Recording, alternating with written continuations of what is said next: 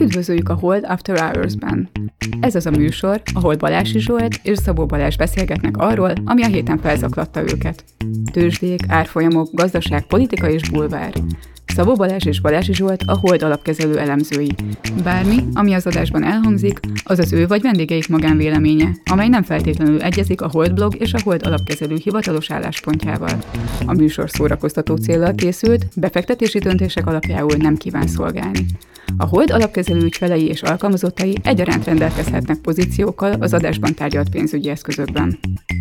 Kedves hallgatóink, ezúttal egy rendhagyó epizóddal jelentkezünk, ahol jóval töményebb, szakmaibb tartalommal állunk elő, és egyfajta aduként fogjuk használni Balázsjal az abban zajló vitánkban, hogy több szakmai tartalom szükséges ezekbe a Hold After Hours epizódokba, vagy esetleg kevesebb, vagy jó ez így.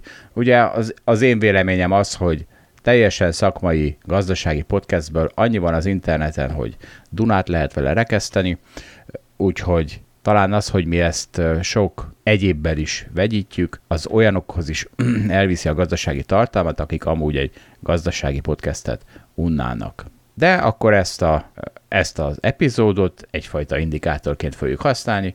Kíváncsiak vagyunk, hogy ezt tetszik jobban a hallgatóknak, ahol teljesen szakmai a tartalom, vagy a szokásos epizódok, és bárki nyugodtan jelezzen vissza akár az Alablog Facebook oldalán, akár az Alablognak küldött Facebook üzenetben, vagy egyszerű lájkokkal is ki lehet ezt fejezni, és ha már Facebook, akkor lássuk is, hogy mi ez a szakmai tartalom, ugyanis Berezvai Zomborral fogunk beszélgetni a nagy technológiai vállalatokról, és arról, hogy őket hogyan is akarják szabályozni, vagy miért akarják szabályozni a jövőben. Berezvai Zombor a Közgazdaságtudományi Intézet kutatója, és egyébként a Corvinuson is tanít. Úgyhogy üdvözlünk téged itt, Zombor. Szia! Sziasztok! És akkor bele is válok az első kérdésbe, hogy általában te hogy látod ezt, a, ezt az egész helyzetet. Ugye itt azokról a vállalatokról, amikről beszélünk, ugye a Facebook, a Google, az Amazon vagy a Microsoft, ezeknek szabályozása küszöbön állhat abban az esetben, hogyha egyébként a demokraták nyerik az elnökválasztást, aminek ugye most jó esélye van.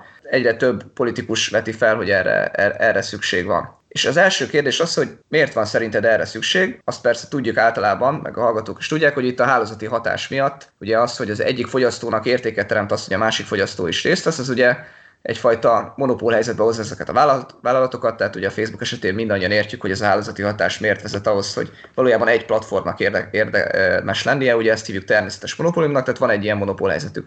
De összességében egy átlagos fogyasztó szerintem azt érzi ezekkel a vállalatokkal kapcsolatban, hogy alapvetően ezek a leginnovatívabb vállalatok alapvetően ingyenesen használja egy csomó szolgáltatásukat, és úgy általában meg van elégedve a, azzal, hogy ami, amit kap akkor, akkor miért kell ezeket mégis szabályozni, vagy, vagy hogyan kell ezt a kérdést megközelíteni? Igazából ez egy elég érdekes kérdés, és nagyon sok motiváció van mögötte. És szerintem a legizgalmasabb kérdés az az, hogy ezeket a motivációkat hogyan tudjuk jól szétválasztani egymástól. Ugye az egyik oldali motiváció az az, hogy nyilván nagy cégnek nagy befolyása van, a médiának alapvetően is nagy befolyása van, és hogyha ezek így összeolvadnak, annak még nagyobb politikai befolyása lesz. Ez egy ilyen politikai, gazdaságtani, meg ilyesmi jellegű kérdés, én ezzel nem nagyon szoktam foglalkozni. A másik dolog az egy ilyen fogyasztóvédelmi aspektus, hogy ezeknél a cégeknél rengeteg fogyasztói adat gyűlik föl, és ide után jobban, tud, jobban ismernek akár téged is, mint te saját magad. Tehát ők tudják azt, hogy te mit vásárolsz, hol vagy, mit eszel, kivel találkozol, hol voltál, igazából mindent tudnak rólad, és például a, az egyik probléma az az, hogy nem csak mindent tudnak rólad, hanem egyre több mindent, tehát igazából effektív idő után már mindent tudnak rólad. Most van például a Google és a Fitbit fúzió küszöbön, és ez a fúzió az pont arról szól, egyébként versenypolitikai oldalról, hogy a Google hozzá fog jutni a Fitbit, ez egy ilyen karon hordható ilyen cucc, ami méri azt, hogy mennyire vagy egészséges, meg nem tudom, hogy alszol, meg mikor futsz, meg ilyesmi, szóval egy ilyen hordozható cucc. Okos és ezzel, okos óra, igen, igen, valami ilyesmi, és ezzel minden egészségügyi adathoz is hozzáfér, a, majd a Google. Tehát értitek, van egy cég, hordod ezt a cuccot, nyilván az tárolja a te adataidat valahol a felhőben, és ezek után ezt már nem csak a Fitbit fogja látni, hanem a Google is fogja látni. És akkor ő látja még azt is, hogy te mit e-mailezel, meg látja azt is, hogy mit tudom én, mit vásárolsz, meg nem tudom mi, és akkor ide után ott tartunk, hogy ő így effektív tényleg mindent tud rólad, és ennek egyébként ilyen adatvédelmi ö, problémái vannak. Tehát ez egyébként egy elég érdekes dolog, hogyha most például megkérdezem tőletek, hogy szívesen megmondanátok-e a bankkártyátok számát, meg, a, meg azt, hogy hol születtetek, meg mit tudom, mi a nevetek, akkor lehet, hogy még nekem azt mondjátok, hogy igen, de mit tudom én, random embernek az utcán biztos nem. De egyébként, amikor meg fölmegyünk az akármilyen Google-re, Facebookra valahova, és ott ugyanilyen data agreementekbe kell belemenni, akkor első olvassuk, csak bepipáljuk, hogy igen, és oké. Okay. Tehát van egy ilyen, egy ilyen megosztottság ebben a történetben, hogy persze mindenki védi a saját adatait, meg, meg izé, de egyébként amikor meg úgy, úgy vagy vele, hogy ez kell ahhoz, hogy hozzáférj az e-mail fiókodhoz, meg be tudj lépni a Facebookodba, akkor ez már nem annyira probléma. De azért a hatóságok nyilván érzik azt, hogy ezt az emberek nem biztos, hogy annyira akarják, meg nem biztos, hogy olyan mértékben akarják, mint hogy a Google, meg nem biztos, hogy arra a célra akarják, hogy használja utána a Google az adataidat, amire ő használja. Szóval ez most, a másik. Várj, várj, tehát ezt szerintem itt so, sokat értetlenül állnak, hogy most mire fogja használni a Google az én születési évszámomat, ami, ami nekem nagyon nem tetszik. Tehát, hogy mi a gyakorlati hátrányának, mert ezek mindig olyan elméletik, hogy nem szeretem kiadni a adataimat, de hát egyrészt, hogyha mondjuk a Google a Fitbiten keresztül ezzel menti meg az életemet, mert 10 perccel korábban kiküldi hozzám a mentőt, mint a szívrohamom lenne, akkor már hoppá, akkor nagyon megérted az egész, nem? Na, ugye az egyik dolog az azért az, hogy úgy effektív, ha vannak személyes adataim, és azokat valaki más kezeli, és valaki mással ezek így összeadódnak, az, az mindig okoz valami bizonytalanságot. Tehát, hogy nem biztos, hogy egyébként akarod azt, hogy más tudjon rólad mindent, még akkor sem, hogyha egyébként ő csak jó dolgokra fogja ezt használni. Mindannyian emberek vagyunk, és mindannyian azért úgy vagyunk vele, hogy persze én is megígérek embereknek dolgokat, és aztán lehet, hogy valamit nem sikerül teljesítenem, vagy lehet, hogy utána egyszer elfáradok, vagy elegem lesz, vagy eladom a céget, és a másik meg már tök másra fogja használni. Tehát, hogy ez, ez így az egyik. De hogy mondjak egy konkrét példát. Hogyha például tudjuk azt, hogy neked milyen betegséged van, és tudom azt, hogy egyébként mondjuk milyen honlapokat szoktál nézni, akkor tudom azt, hogy mondjuk milyen honlapokon milyen terméket kell neked reklámoznom ahhoz, hogy te azt megvedd. És innentől kezdve például már sérül sok esetben mondjuk az, hogy te a legolcsóbb terméket meg tud találni. Mert én tudom, hogy te hol keresel, tudom, hogy milyen webárvázakban, te milyen terméknek fogsz utána nézni, mert tudom azt, hogy mondjuk az egészségügyi állapotod mit tesz szükségessé, és innentől kezdve nincs motivációm arra, hogy belemenjünk egy árversenybe. Egy cég termékét fogom ajánlani neked, te nem is találkozol más termékkel online, azt hiszed, hogy ez a legjobb ár, megveszed, miközben lehet, hogy egyébként 10-20%-kal olcsóbb lenne, ha nem személyre szabott marketinget kapnál. És ezt egyébként meg is csinálta a Google, tehát ezt azt hiszem a biciklis ezek így, ezek így működnek, és ugye itt tehát egyik oldalról nyilván tök jó, hogy személyre szabott marketing, másik oldalról viszont ez tényleg jelentheti azt, hogy amit ugye közgazdaságban úgy hívunk, hogy elsőfokú árdiszkrimináció. Ami fogyasztói szempontból a legrosszabb, mert a teljes fogyasztói töbletedet lenyúlja. Tehát ő tudja azt, hogy neked milyen termékre van szükséged, te azt hol nézed, és hogy kell hirdetni ahhoz, hogy te ne is tud igazából idő után eldönteni azt, hogy ez a termék ez jó áron van, vagy sem. És Csak mivel... most, most, hogy közben magyarázok, hogy ez ugye azt jelenti, hogy ő pontosan tudja azt is, hogy te maximum mennyi pénzt adnál érte, és ő elkéri ezt tőled. Hát igen, igen, igen. Tehát igazából van valami elképzelés. És nyilván, mivel ugye látja az anyagi helyzetedet is, meg a költéseidet, meg egy csomó minden, mit tudom én, ugye már van ilyen funkció, hogy lefoglalsz egy repülőt, és a Google értesít, hogy mindjárt indul a repülőd. Tehát tudja, hogy mondjuk egy évben hányszor utazol. Nyilván van egy csomó ilyen proxy, amivel be lehet lövni azt, hogy neked úgy mennyi pénzed van nagyságrendileg. Azért ezzel lehet védekezni, ha elég tudatos fogyasztó vagy, tehát ez nem egy ez nem egy olyan kiszolgáltatottság, ami első. Hát, ha elég, igen, csak ugye ahhoz, hogy elég tudatos fogyasztó legyél, ahhoz azért elég tudatosnak kell lenni a nap minden percében. És onnantól kezdve, hogy azt mondod, hogy jaj, milyen kényelmes, hogy Google szól, jaj, milyen kényelmes az, hogy az e-mail fiókomban összesít, összesítődik minden. Jaj, milyen szép lakásba költöztem, fotózok párat és föltöltöm, az is azért mutatja, hogy neked mekkora vagyonod van. Tehát, hogy, hogy azért apró jelekből, ugye, és erről szól igazából ez a Big Data applikáció, hogy, ez nem, ne, hogy nem csak gyűjtik az adatot, hanem alkalmazásokat építenek rá, hogy ebből infót nyerjenek ki. Tehát értitek azt, hogy nekem van 5 terra adatom, az annyira sokat nem ér. Azért, hogyha van egy programom, ami az 5 terra adatot úgy tudja elemezni, és olyan insightokat tud bele generálni, ami már hasznos. És ugye most beszélünk ugye itt a végfelhasználónak a problémáiról. Arra mondasz példát, hogy ugye sokat olvasni arról is, hogy ugye vállalatokat diszkriminálnak ezek a platformok, akár a Facebook, a Google ugye monopól helyzetben van a hirdetőkkel szemben, mert digitális marketingnek ugye a két legnagyobb szereplője, vagy hát nem monopól, akkor tegyük fel, hogy duopól helyzetben van, de ugyanez van az Amazonnál, hogy ugye rengeteg kereskedő akar természetesen eladni az Amazonon keresztül, hiszen ugye ez a legnagyobb platform Amerikában az online kereskedelem felét ők bonyolítják, hogy, hogy mondasz, mondasz esetleg még ilyen példákat, hogy ott hogy lehet ére, érzékelni ezt a, ezt a negatív hatást? Például, ugye az Amazon az egy olyan platform, aminek ugye van egy olyan része, ahol te az Amazontól tudsz termékeket venni, meg van egy ilyen marketplace platformja, ami meg egy ilyen csere platform ahol én is fölmeltek és eladhatom a termékemet, vagy hogyha én egy cég vagyok, akkor én is árusíthatom ott a termékemet. És például vannak ilyen bejelentések, nyilván ö, külföldön, hogy bizonyos cégek azt mondják, hogy egy ideig tök jól ment nekik Amazonon az értékesítés, és egyik napról a másikra így leesett, senki nem vette a termékeiket. És nézték, hogy mi a fene van, és rájöttek arra, hogy az Amazon így tökre átrangsorolta a keresést, és míg korábban ők az elején voltak a keresési listának, tehát ha rákerestem arra, hogy baby étel, akkor az ő termék. Most ha rákeresek arra, hogy baby étel, akkor az ő termékek a 25. a listában. És kiderült, hogy azért, mert az Amazon bevezette a saját márkás termékét ugyanabból a termékből, és azt tette előre. Ez igazából arról szól, hogy lényegében ugye az Amazon képes volt arra, hogy ingyen piackutatást végezzen, a te kockázatodra, ugye te bevezettél egy terméket, az a te kockázatod, az Amazon megnézte, hogy a te terméket sikerese vagy sem, és a sikeres, akkor lekopizta. És utána, mivel övé a platform, ezért a sajátját kezdte el favorizálni a tiéddel szemben. Mi a különbség, a, a, mi a különbség, ha a Tesco csinálja ugyanezt, már aki szintén meg tudja ezt csinálni? Nyilván a Tesco is teszi ugyanezt, és ő is mondhatja azt, hogy, hogy te le, kifejlesztesz egy terméket, és utána bejön ez a termék, akkor kilistáz és saját márkás termékben visszahozza. Szerintem a két alapvető különbség az az, hogy a Tesco-ban két opciód van. Vagy azt a terméket teljesen kilistázod, és akkor eltűnik, de lehet, hogy a fogyasztók egyébként akarják azt a brandnevet, ha pedig ott van a brandnév, akkor pedig ott van a polcon. Itt viszont ő ugye tud azzal játszani, hogy te rákeresel mondjuk egy adott termékre, és azt az effektív terméket, amit egyébként meg akarnál venni, azt ugye nem listázza feltétlenül ki, de beteszi annyira hátulra, hogy az ő terméke jön, jön, jön elől. Tehát igazából kvázi rá vagy kényszerít, hogy az övét vedd, mert nem jut eszedbe, hogy a 20. oldalig elmenj a keresési találatokban. Egy Tesco-nál pedig, hogyha egyébként neki megéri, hogy az a termék ott van, mert vannak emberek, akik veszik, és te úgy mész oda, hogy te azt az adott márkát akarod megvenni, akkor te látod a polcon.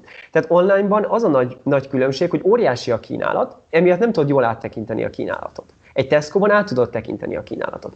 És nyilván egy Tesco-ban is azért látszik, tehát erre is vannak példák, magyar példák, és én nagyon szeretem az élelmiszeripart, és például tök jól lehet nézni, hogy ki gyártja a nagy üzletláncoknak a saját márkás tejtermékeket. És ott is van, hogy bejön egy cég, saját márkás tejterméket gyárt, mert azt tud olcsó, meg úgy tud bekerülni nagy volumenben, majd utána csődbe megy, mert nem tudott márkát építeni.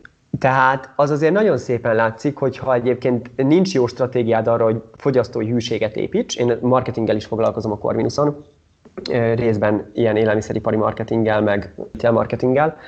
Tehát ha nem tudsz fölépíteni egy márkanevet, akkor idő után a fogyasztók téged nem fognak keresni. Pont ezért, mert ezt azt mondja, hogy miért érdemes téged tartanom. Ha nem te vagy a legolcsóbb, akkor inkább belistázom azt, aki a legolcsóbb, ha meg a márka neved miatt nem keresnek téged a fogyasztók, akkor meg csá, akkor nincs rá szükség.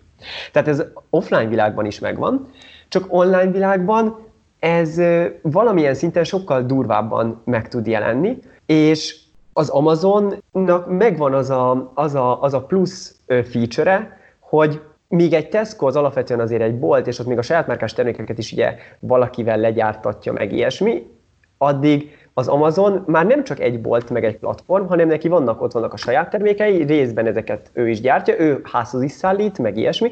Tehát, hogy nagyon-nagyon lefedi az egész ellátási láncot, és igazából, ha bele akarsz kerülnie ebbe, akkor ki vagy neki szolgáltatva, és így jön az, hogy amúgy meg nincs competition. Mert a Tesco-nál mondhatod azt, hogy a Tesco téged kilistáz, még ott van az Osan, meg a Spár, meg az összes többi. De az Amazon kilistáz, akkor nincs más. És emiatt, hogyha be akarsz kerülni a globális vérkeringésbe, akkor nincs más opciód, mint bekerülni az Amazonra. És akkor itt hagyd kérdezzem azt meg, hogy most megbeszéltük ezeket a negatív hatásokat, de mi az alternatíva? Mert közben értjük, hogy a természetes monopóliumnak van negatív hatása, de közben meg pont azért szeretjük őket, hogy milyen jó, hogy mondjuk Magyarországra ez nem igaz, de, mert, mert itt nincs helyben az Amazon, de mondjuk Amerikában, hogy mindenki ismeri az Amazon nevét, és azzal indít, hogy oda felmegyek, és ott bármit megkapok. Tehát ez közben meg egy, meg egy hatalmas költségcsökkentés, de meg egy hatalmas innováció. Oké, okay, vannak negatív hatásai. Mi az a szabályozás, amivel, amivel ezt az egészet valahogy nettó tudjuk javítani ezt a, ezt a helyzetet, vagy, vagy van-e ilyen? Ugye most erről szól végül is a vita Amerikában, hogy, hogy kell-e ilyet, meg hogy lehet ilyet.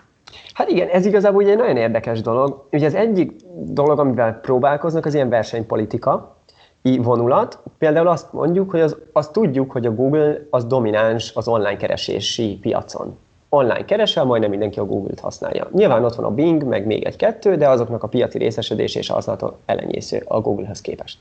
Ezzel nem nagyon tudunk mit kezdeni. De azzal, hogy mondjuk ő ezt a piaci erejét átemelje mondjuk a mobil platformokra, meg átemelje mondjuk a, a harmadik feles hirdetésekre, tehát amikor nem a Google oldalán jelenik meg a hirdetés, hanem a te honlapodon jelenik meg a Google-ös hirdetés, és ugye nyilván ezért te kapsz valami pénzt. Na, ezekkel még tudunk mit kezdeni. Tehát, hogy ahol már egyébként, ezt úgy is hívják, hogy ahol már tippingelt a piac, tehát átfordult a piac, tehát már mindenki azt használja. Ilyen ugye tipikusan mondjuk egy Facebook. Tehát én azért vagyok, én nem vagyok fönn nagyon a Facebookon, de mondjuk aki fönt van, az azért van fönn, mert ott vannak fönn a barátai. Ugye ez a network hatás, amiről beszéltetek. Nyilván, hogyha megszűnik ez a network hatás, akkor már az egész történet nem lesz érdekes. Éppen emiatt is idő után átfordul ez a platform, tehát nem leszek fönn három különböző platformon, és mondom azt, hogy ú, az egyik platformon is megosztom a dolgokat, és utána replikálom ugyanazt a posztot a másikon is, hanem nekem az kell, hogy én oda akarok fölmenni, ahol mindenki ott van.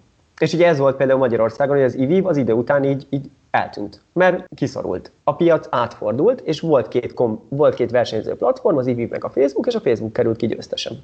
Na és a sok országban így van, tehát hogyha már átfordul a piac, akkor nem nagyon tudsz vele mit kezdeni, de azt még meg tudod akadályozni, hogy ne forduljon át a piac.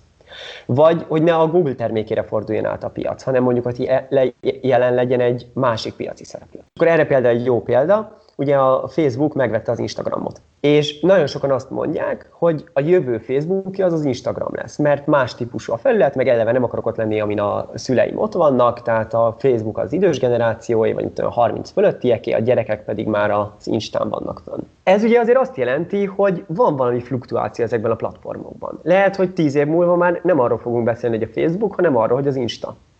És hogy csak az Insta van, és hogy így az a sztár. Na de hogyha az Insta is a Facebook tulajdona, mert megvette, és engedélyezték neki, akkor ez lényegében azt jelenti, hogy ő a piaci erejét folyamatosan fönn tudja tartani. Míg akkor, hogyha egyébként mondjuk nem engedélyezték volna, hogy megvegyék neki az Instagramot, akkor lehet, hogy most lenne egy kihívója. És egy kihívó sok szempontból kedvező. Mert azért a monopóliumokat általában fogyasztó oldalra nem szoktuk szeretni. Tehát amikor csak belegondolunk abba, hogy valamiből csak egy van, az, az, az, az ugye általában mindig érezzük is, meg néha még mondjuk is, hogy persze, hát mert nincs más lehetőségem, nem tudok más tenni. Nem tudok máshol postai levelet feladni. Nem tudok más vonatszolgáltatást igénybe venni. És ugye minden piacnyitás, minden történet arról szól, hogy a verseny az, az kedvező a fogyasztónak. És hogyha nem segítünk abban, hogy más cégek megmaradjanak a piacon, akkor idő után nem lesz verseny, és a sok szempontból kedvezőtlenebb lesz. És lehet, hogy nem úgy lesz kedvezőtlenebb, hogy rosszabb lesz a szolgáltatás, hanem úgy, hogy például az adataidat így úgy használják, idő után bekerülsz olyan dolgokba, mint amit mondtam, ilyen elsőfokú árdiszkrimináció, amit észre se veszel. Mert nem tudod, hogy van olcsóbb. És egyébként mondod ezt, hogy a, ha jól értem, akkor azt mondod, hogy ha már nagyon átfordult ez a piac, tehát mondjuk már nagyon erős hálózati hatás, és valaki szinte teljesen monopólium lett, akkor például, amit mondtál az Amazon kapcsán, hogy ugye diszkriminálja egymáshoz képest kereskedőket, mondjuk saját márkást ugye előre helyezi a, a versenytársal szembe, akkor azt mondta, hogy ezt már nagyon nehéz megakadályozni. Hát és ha jól értem, akkor erre jön, hogyha ha, vagy, vagy ha, ha, ha, van erre valami technika, hogy mégis megakadályozzák, akkor, akkor azt arra nagyon kíváncsiak vagyunk, de gondolom akkor ezért merül fel egy idő után, hogy na akkor daraboljuk fel őket, mert már nem tudunk velük mit kezdeni. Ez, ez így merül fel, ez a logikája ennek a Hát ennek egyrészt ugye az, hogy nagyon nagyok, a másik dolog a logikában az meg éppen az, hogy ugye a business line-ok mentén daraboljuk föl. Tehát mondjuk azt, hogy valami egy business line, az nyilván össze kell, hogy tartozzon, de például mondjuk az, hogy a, a mobil operációs rendszert kifejleszti, annak nem biztos, hogy ugyanannak kell lennie, mint aki az online search meg az online search engine-t, meg a, az online keresés hatékonyságát fejleszti. Ez két elkülönült business unit, ez lehetne akár két külön cég is. És ugye ez is valamilyen szinten azt gátolja, hogy egy nagy cég az nagyon ügyesen tudja a piaci erejét átemelgetni egyik piacról a másikra, és ahol egy kicsit gyengé, vagy ahogy megjelenik egy kompetitor, ott ö, odalépni és kiszorítani a kompetitort, vagy felvásárolni a kompetitort. Míg De kisebb vár... cégek... Igen? Bocs, tehát hogyha ez most akkor ez annyira nyilvánvaló, és ez úgy nekünk is, akkor miért engedték meg a Facebooknak, hogy megvásárolja az Instagramot? Hát ez egy jó kérdés. Igazából ugye az egyik dolog az az volt, hogy a Facebook azt mondta, hogy nem tudja kombinálni az Instagram, nem volt, az a WhatsAppnál volt. A, a, a WhatsAppnál volt az, amikor a Facebook megvette a WhatsAppot, hogy a Facebook azt mondta, hogy ő nem fogja tudni integrálni a kettő adatot. Tehát, hogy az, hogy én fönt vagyok WhatsAppon, meg én fönt vagyok Facebookon, nem fogja tudni összelinkelni, hogy ez a két ember ez ugyanaz. És ezért engedték meg? És akkor azt mondták, hogy hát igazából mivel nem tudja kombinálni az adatokat, így, így ez végül is engedélyezhető. Aztán kiderült, hogy mégis tudja kombinálni, kapott is egy bírságot, azóta se tud belőle kilábalni, mint ahogy látjuk. Ezt Amerikában kapta? Vagy? Az Európai Bizottság bírságolta. Ezt hadd mondjak egy mondatot, mert egy podcastben hallottam, és nagyon jó, tehát egy amerikai mondta, és ő azt mondta, hogy hát az európaiak azok megpróbálnak küzdeni ezekkel az óriási vállalatokkal, de hát ők se a probléma gyökerét keresik meg, hanem megbírságolják őket, és akkor büszkék magukra. Az amerikaiak azok egyszerűen korruptak, ők meg se próbálják ezt az egészet. Ebből is ezt köszönt vissza, hogy azt mondtad, hogy végülis csak az EU bírságolta meg, és tényleg a megbírságolás az semmit nem segít, nem? Hát az most mi a francot segít, hát, ahogy te is mondtad. Igazából, ja, tehát hogy nem, nem nagyon látjuk. Egyébként a tavalyi verseny és szabályozás kötetben, ami elérhető a Közgazdaságtudományi Intézet honlapján, ott Meyer Norbert írt egy rövid írást arról, hogy az adat szerepe ilyen fúziós ügyekben. És ez pont erről szól, hogy Ugye a legtöbb ilyen nagy fúzió, mondjuk amiben a Facebook, Google meg ezek érintettek, az leginkább az adatokról szól. És hogy ezeket az adatokat azért nem annyira könnyű értékelni, hogy ezzel így mit is teszek. Tehát, hogy az, az Európai Bizottság megtiltson egy fúziót, az, az azért kevés az, hogy hát azt gondolom, hogy ez így nem olyan jó. Tehát az azért kell mögé valami elemzést. És ezért elég nehéz belátni, hogy a, Google, hogy a Facebooknak van egy halom adata rólad, és azzal, hogy még egy halom adatot így, így mellé tesz, azzal, azzal így ő, ő sokkal jobb pozícióba kerül mondjuk veled szemben, és sokkal könnyebben tud elsőfokú diszkriminációt alkalmazni. Tehát, hogy nagyon nehéz ezt a marginális hatást kimutatni. És főleg, hogyha a cég meg azt mondja, hogy hát én nem is vagyok arra képes, hogy ezt így izé, kombináljam, akkor még, még nehezebb helyzetben van. És persze lehet mondani ezt a potential competition hogy de hát mi van akkor, hogyha, face, hogyha a WhatsApp-ból lett volna a jövő Facebookja. Csak ugye ez meg megint mennyi az esély annak, hogy a WhatsApp-ból egy Facebook 2 lesz? És arra meg nem nagyon tudsz fúziókat megtiltani, hogy hát, hát ha az lesz a jövő, úgyhogy légy inkább ne egyesüljetek. De még a bírságokat egy kicsit védve, vagy egy másik oldalról megközelítve, azért az nem tud elrettentő erejű lenni, hogy mondok egy példát, mondjuk itt beszéltél ezekről a adat összekapcsolásokról, hogy mondjuk le lehet írni el, elvi szinten, vagy akár jogszabályba foglalva, hogy mi az, amikor valaki mondjuk ilyen piacérőt alakít ki, és azt mondani, hogy aki ilyet kialakít, ha akár utólag kiderül, azt megbírságoljuk nem 5 milliárd dollárra mondjuk, ami mondhatjuk, hogy ma már szinte semmit nem jelent nekik, hanem 20-ra vagy 50-re, vagy, vagy nem tudom, tehát egy, egy nagyobb számra, és akkor lehetne elrettentő erejű így a bírság. Mert értem, hogy valahol a bírság az egy ilyen nagyon buta szabályozás, hogy utólag elveszünk a nagyon jól menő vállalatoktól egy, egy adag pénzt, akik nyilván ettől nekik az ösztönzőjük nem változik meg, hogy más csinálják, ha csak nem beárazzák, hogy ha a jövőben is ezt fogom csinálni, vagy, vagy ilyen tranzakciót hajtok végre, vagy így visszélek a piaci erőmmel, akkor, akkor még nagyobb bírság jön. Tehát, hogy ez, ez tuti nem működik? Na, ugye ez egy kicsit védve a bizottságot, tehát ő ők, ők se azért csak annyit tesznek, hogy megbírságolnak, hanem amikor mondjuk egy ilyen antitrust ügy van, mint mondjuk a Google-nél most az elmúlt időben volt viszonylag sok, akkor ott azt is mondják, hogy be is kell fejezni azt a gyakorlatot. Mit tudom, voltak szerződéses kapcsolatai a Google-nek ugye a telefongyártókkal, és ott ő pénzzel is ösztönözte őket arra, hogy az ő operációs rendszerét, meg az ő play áruházát, meg ezeket telepítsék, meg az ő szörcsét, és hogy például ezt a gyakorlatot meg kell másítania, konformál kell tennie a versenyszabályozással. Tehát, hogy itt azért nem csak arról van szó, hogy megbírságoljuk, aztán ő megfolytatja, hanem megbírságoljuk, és megtiltjuk neki, hogy folytassa. Nyilván ki tud találni mást, meg, meg vannak eszközök, de hogy nyilván amit tudunk tenni, az ez. A másik viszont így a bírság elrettentő ereje, itt azért vannak ilyen bírságplafonok, tehát nem tudsz kiszabni egy vállalatra a végtelen mennyiségű bírságot.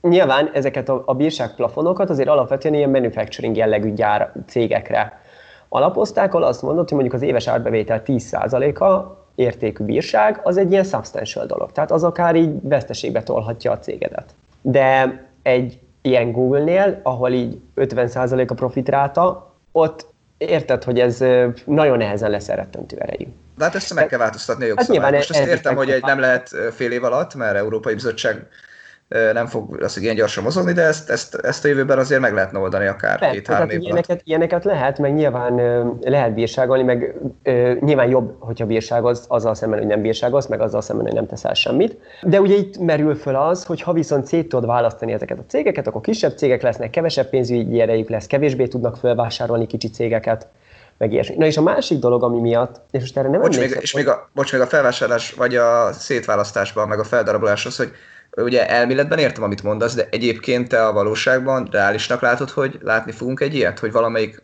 nagy technológiai céget feldarabolják? Te ezt reálisnak tartod, vagy, vagy mi a te hát, Időről időre előkerül, hogy kéne tenni, de ugye én azt gondolom, hogy ez inkább egy ilyen wishlist, mint sem valóság. Tehát én személy szerint azt gondolom, hogy nem nagyon lehet egy ilyet így, így brute force-szal szétdarabolni. Tehát nyilván egy állami szabályzó az meg mindig csak brute force-szal tud szétdarabolni.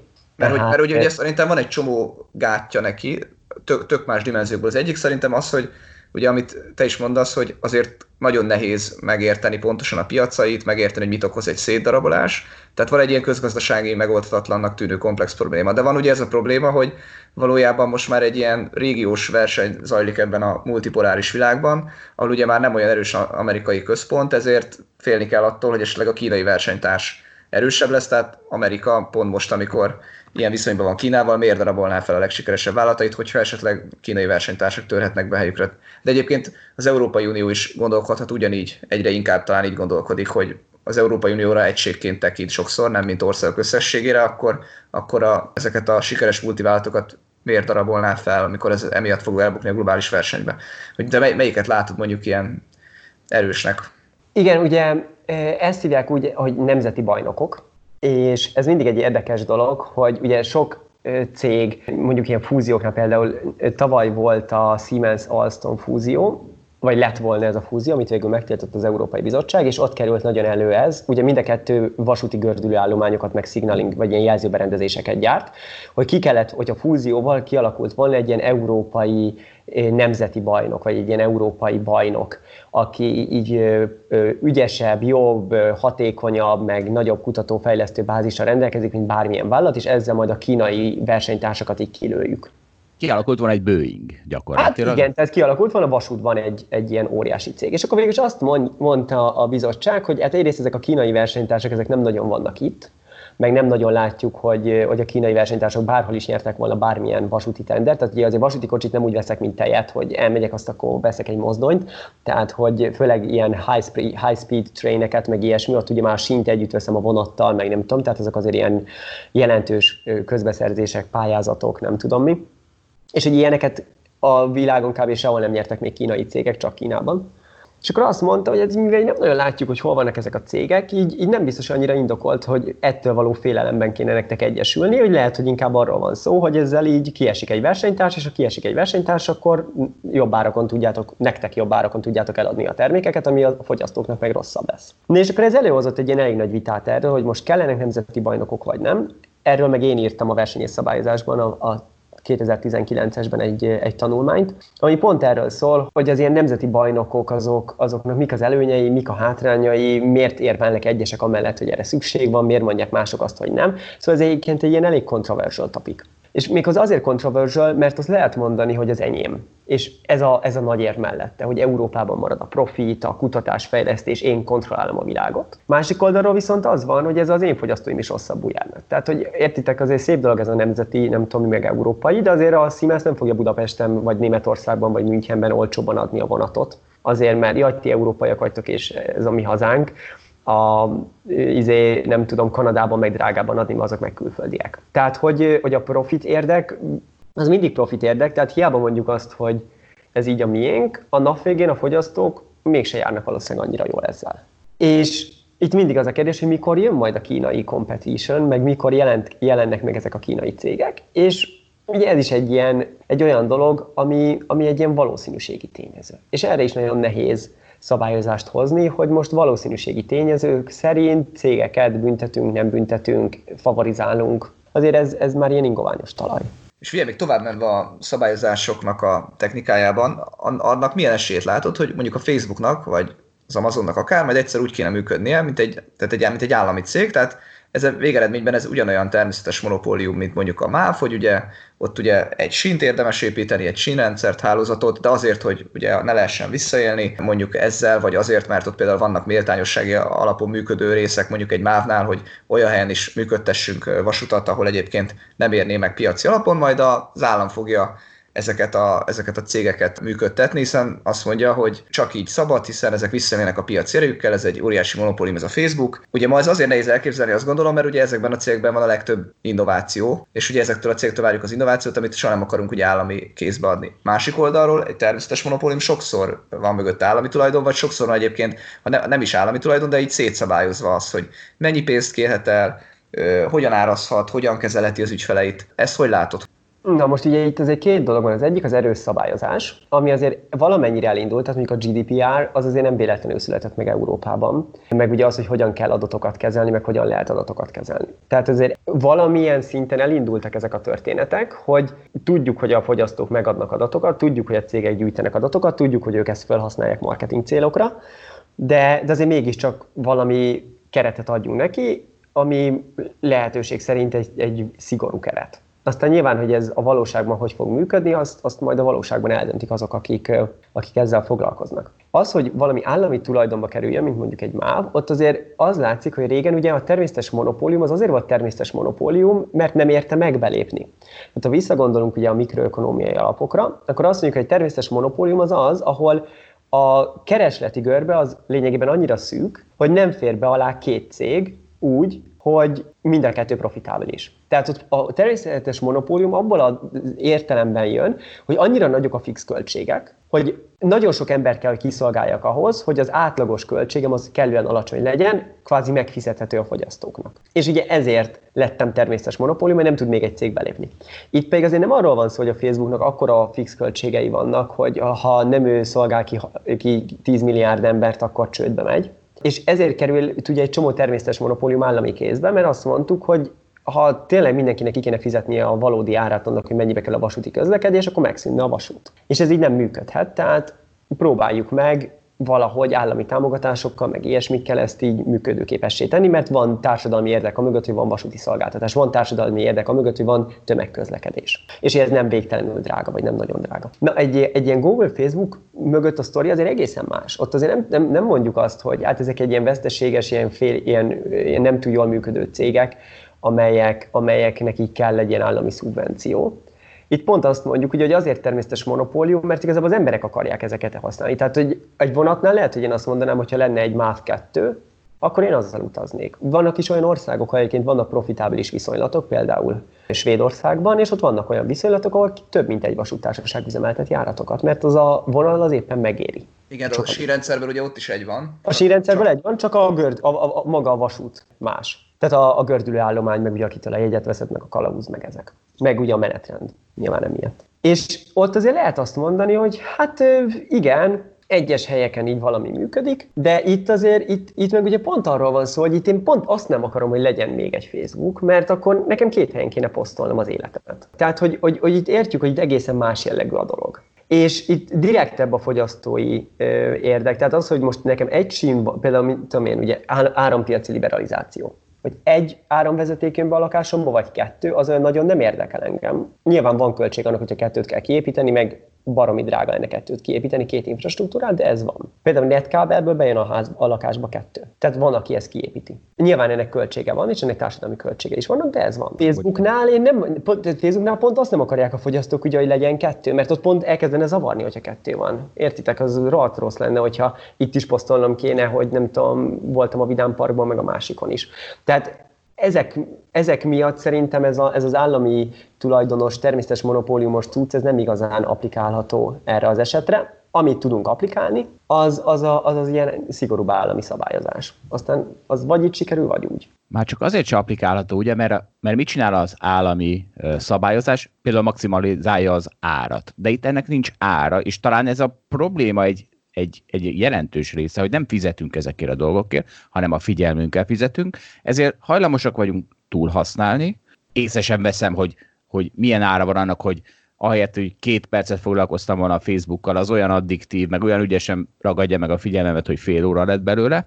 Ennek van egy csomó hátulütője. Ha azt mondjuk, hogy azért kell -e szabályozni, azért kell -e tartani a Facebooktól, mert túl jó, mondhatjuk. Hát, ez olyan szempontból érdekes, hogy tényleg jó-e nekem a Facebook, mondjuk hosszú távon, vagy csak azt hiszem, hogy jó. Ugye ez kicsit olyan, mint amikor azt mondjuk, hogy, a, hogy az erőszakos játék az jó a gyerekeknek. És lehet, hogy ő tökre szeret öldöklős játékot játszani a, az Xboxon, és akkor most mondjuk azt neki, hogy játsz nyugodtan öldöklős játékot, de utána meg lesz egy csomó negatív hatás ennek, társadalmi agresszió, iskolai erőszak, nem tudom mi. Mert nem feltétlenül tud elvonatkoztatni. Tehát nem biztos ugye, hogy a rövid távon távú hasznosságom az összhangban van a hosszú távú hasznosságommal. Hívják úgy, hogy, hogy ez a myopic bias ilyen viselkedési közgazdasági dolgokban. Ugye ez a, a, a torzítás a jelen felé. Tehát, hogy ami a jelenben vonzó nekem, azt hajlamos vagyok túlfogyasztani, még akkor is, hogyha ez a jövőben majd megbasszulja magát.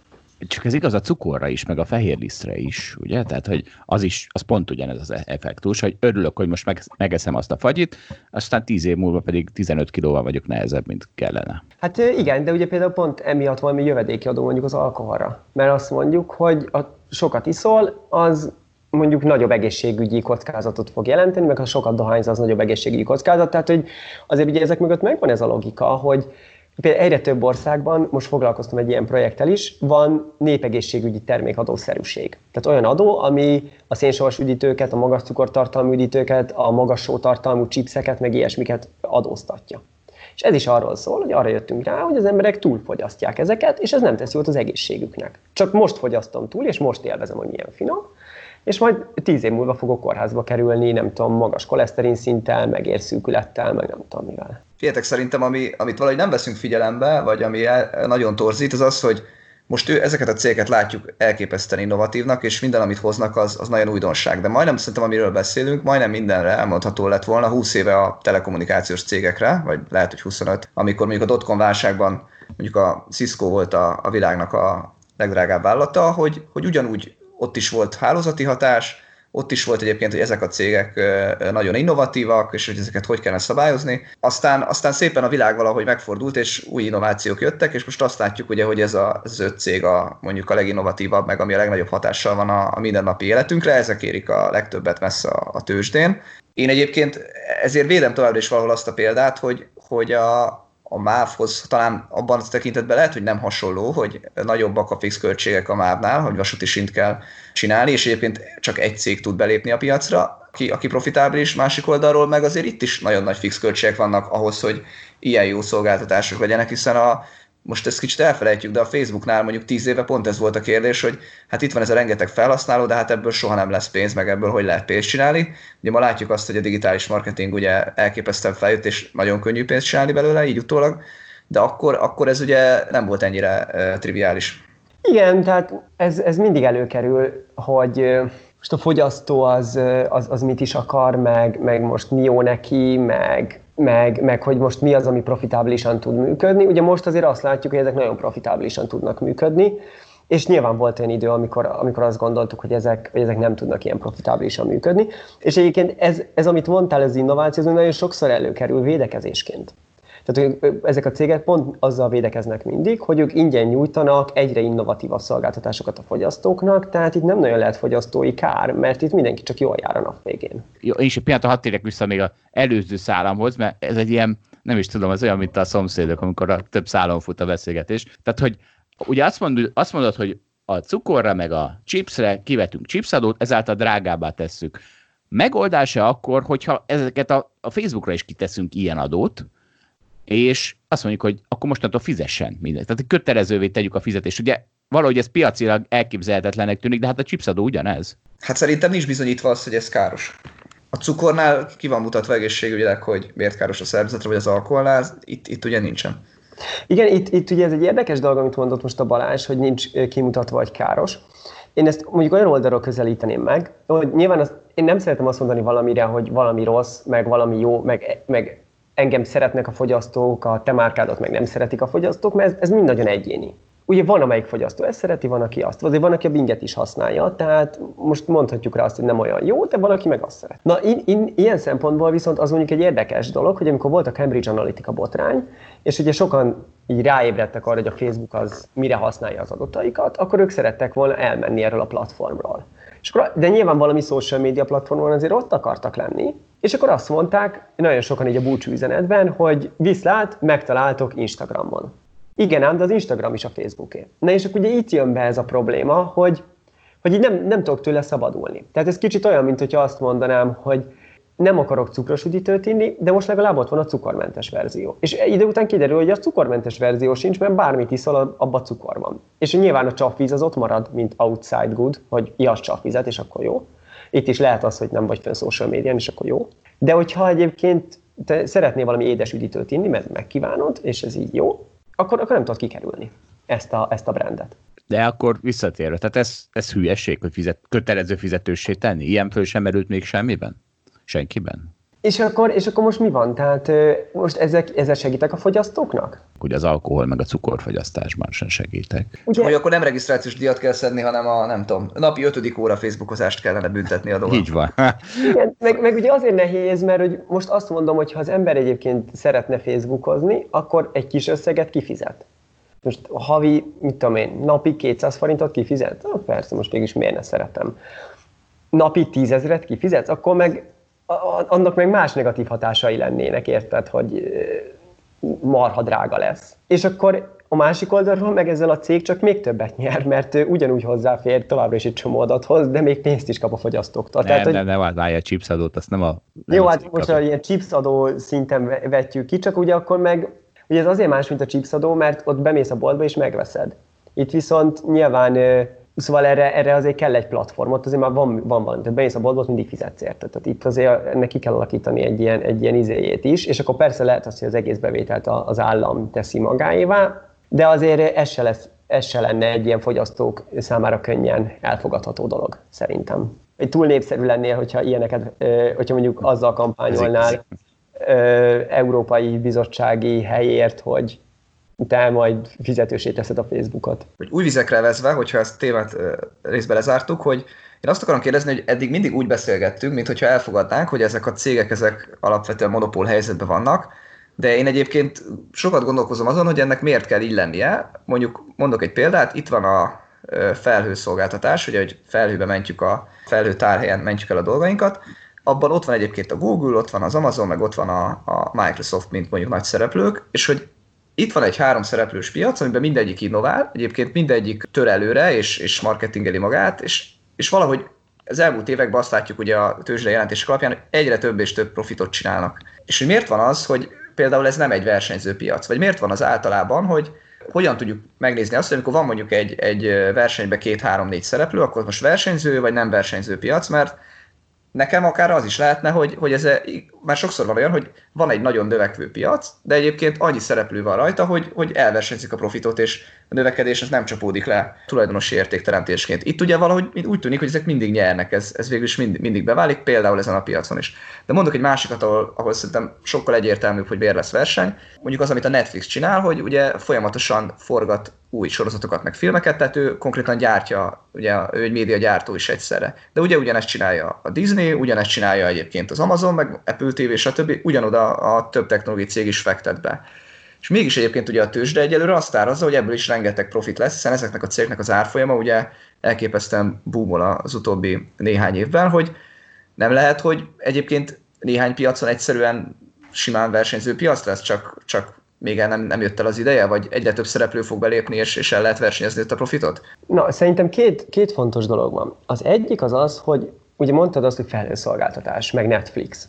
Ezek tipikusan olyan piacok, amelyeket én használok magammal. Tehát például leülök a tévé és megnézem a Netflixet. Ehhez nem kell az, hogy neked is legyen Netflixed. Nyilván jó, ha neked is van, akkor tudunk róla beszélni, meg ilyesmi, de ez kicsit olyan, mint hogy gyerekkorunkban beszéltünk arra az iskolában, hogy mit néztünk tegnap este a tévében. És ha valaki a másik csatornát nézte, akkor akkor ar, azzal a gyerekkel arról a filmről nem tudtam beszélni. Tehát, hogy itt ugye nincs az, hogy én megosztok tartalmat, és, és, és én azt várom, hogy azért osztom meg, hogy ezt a többiek lássák. Ez van kicsit a felhőben is. És egyébként már a felhő is azért olyan szempontból macerás, hogyha én nekem meg kell osztanom a felhőtárhelyemből egy fájt valakivel, akinek nincs az a típusú felhője, akkor az azért már macerásabb, meg kicsit összetett. Viszont egy ilyen Facebook történet, az meg arról szól, hogy ott pont megosztani akarom. Tehát ott pont az kell, hogy ott legyenek. Ugye ez a network hatás. Egy Netflixnél kevésbé van jelen a network hatás, meg egy felhőnél. Szerintem ez egyik nagy különbség.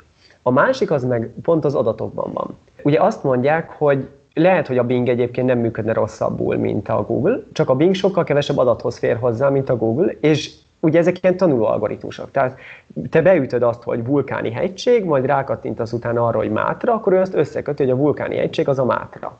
És akkor legközelebb, hogyha valaki ilyen szavakra keres, akkor azt a találatot teszi előre, amit a sokan, akik hasonlókra kerestek, azok rákattintottak. És ezért lesz jó a kereső, ezért fog jól működni. De most, ha neked nincs hozzáférésed az adatokhoz, akkor, akkor nem tudod tökéletesíteni a kereső funkciódat. És akkor soha nem fogja megtalálni azt, amit az ember éppen akar. És ez ugye megint kicsit más, mint a Netflix, mert a Netflix meg a felhő, az, az ott, ott, ott ezek kevésbé izgalmasak. Beszéltél az előbb ugye a GDPR-ról, és ugye a PSD2 az, az az, hogy a bankok, ami ügyféladatuk van, ahhoz feltörekvő fintech cégek hozzáférhessenek, és ez is be, bevezetésre került már az EU-ban, nem tudom, két évvel ezelőtt nagyjából. Ez például a Google esetén megoldás lenne, nem? Tehát, hogyha ugyanezt a PSD2-t a Google adataira, meg a Facebook adataira is bármilyen feltörekvő fintech cég elérhetné ezeket az adatokat, vagy akár a Bing, a Microsofttól, akkor hirtelen sokat lendítettünk a versenyen, nem? Igen, tehát ilyen ötletek egyébként időről időre fölmerülnek, hogy azt mondják, hogy egyébként nem is kell sok adat, tehát mint egy-két hónapnyi keresési eredmény, az már bőven jó arra, hogy tökéletesítsd az algoritmusod, és hogy igen, tehát hogy kelljen megosztani a Google-nek, meg a Facebooknak adatokat, nyilván anonimizálva, meg ugye kellően úgy, hogy ne lehessen összekötni, de hogy ezeket az adatokat meg kelljen, hogy ossza föl, feltörekvő cégekkel, akiknek lehet, hogy jobb, meg innovatívabb az algoritmusuk, csak nem tudják tökéletesíteni, hogy tessék, itt van, és tökéletesítsétek. Tehát egyébként ez egy teljesen valid dolog, amit mondasz, és ez így felismerül időről időre, Európában is, meg szerintem Amerikában is. És aztán mi történik vele?